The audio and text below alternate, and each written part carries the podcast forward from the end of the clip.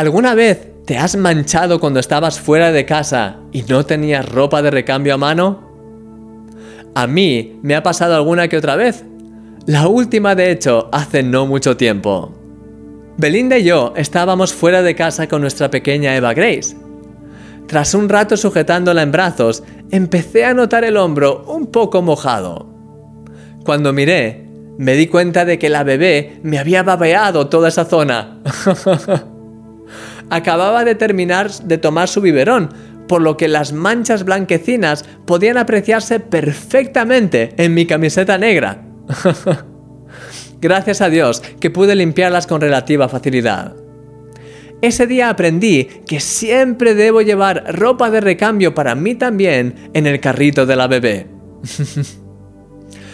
Todos, en ciertos momentos de la vida, nos ensuciamos y lo que es peor es que muchas veces no nos damos casi cuenta os lo dejamos estar. Eso es lo que le había pasado a la iglesia de Sardis.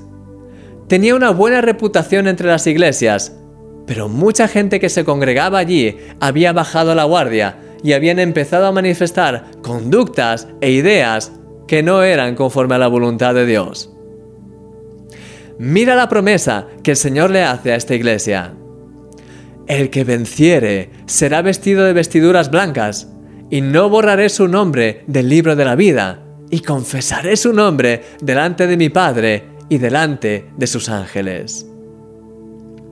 Querido amigo, si tienes manchas en tu alma, Jesús quiere limpiarte y vestirte con vestiduras blancas en este día. Él no se avergüenza de ti. Él ya tiene un plan para ayudarte a vencer todo aquello que pueda ser un tropiezo en tu vida. Que su victoria te lleve a caminar en santidad y en pureza con fuerzas renovadas, sabiendo que tu nombre está escrito en el libro de la vida. Además, no estás solo. El cielo entero te conoce porque Jesús les ha hablado de ti. Eres un milagro.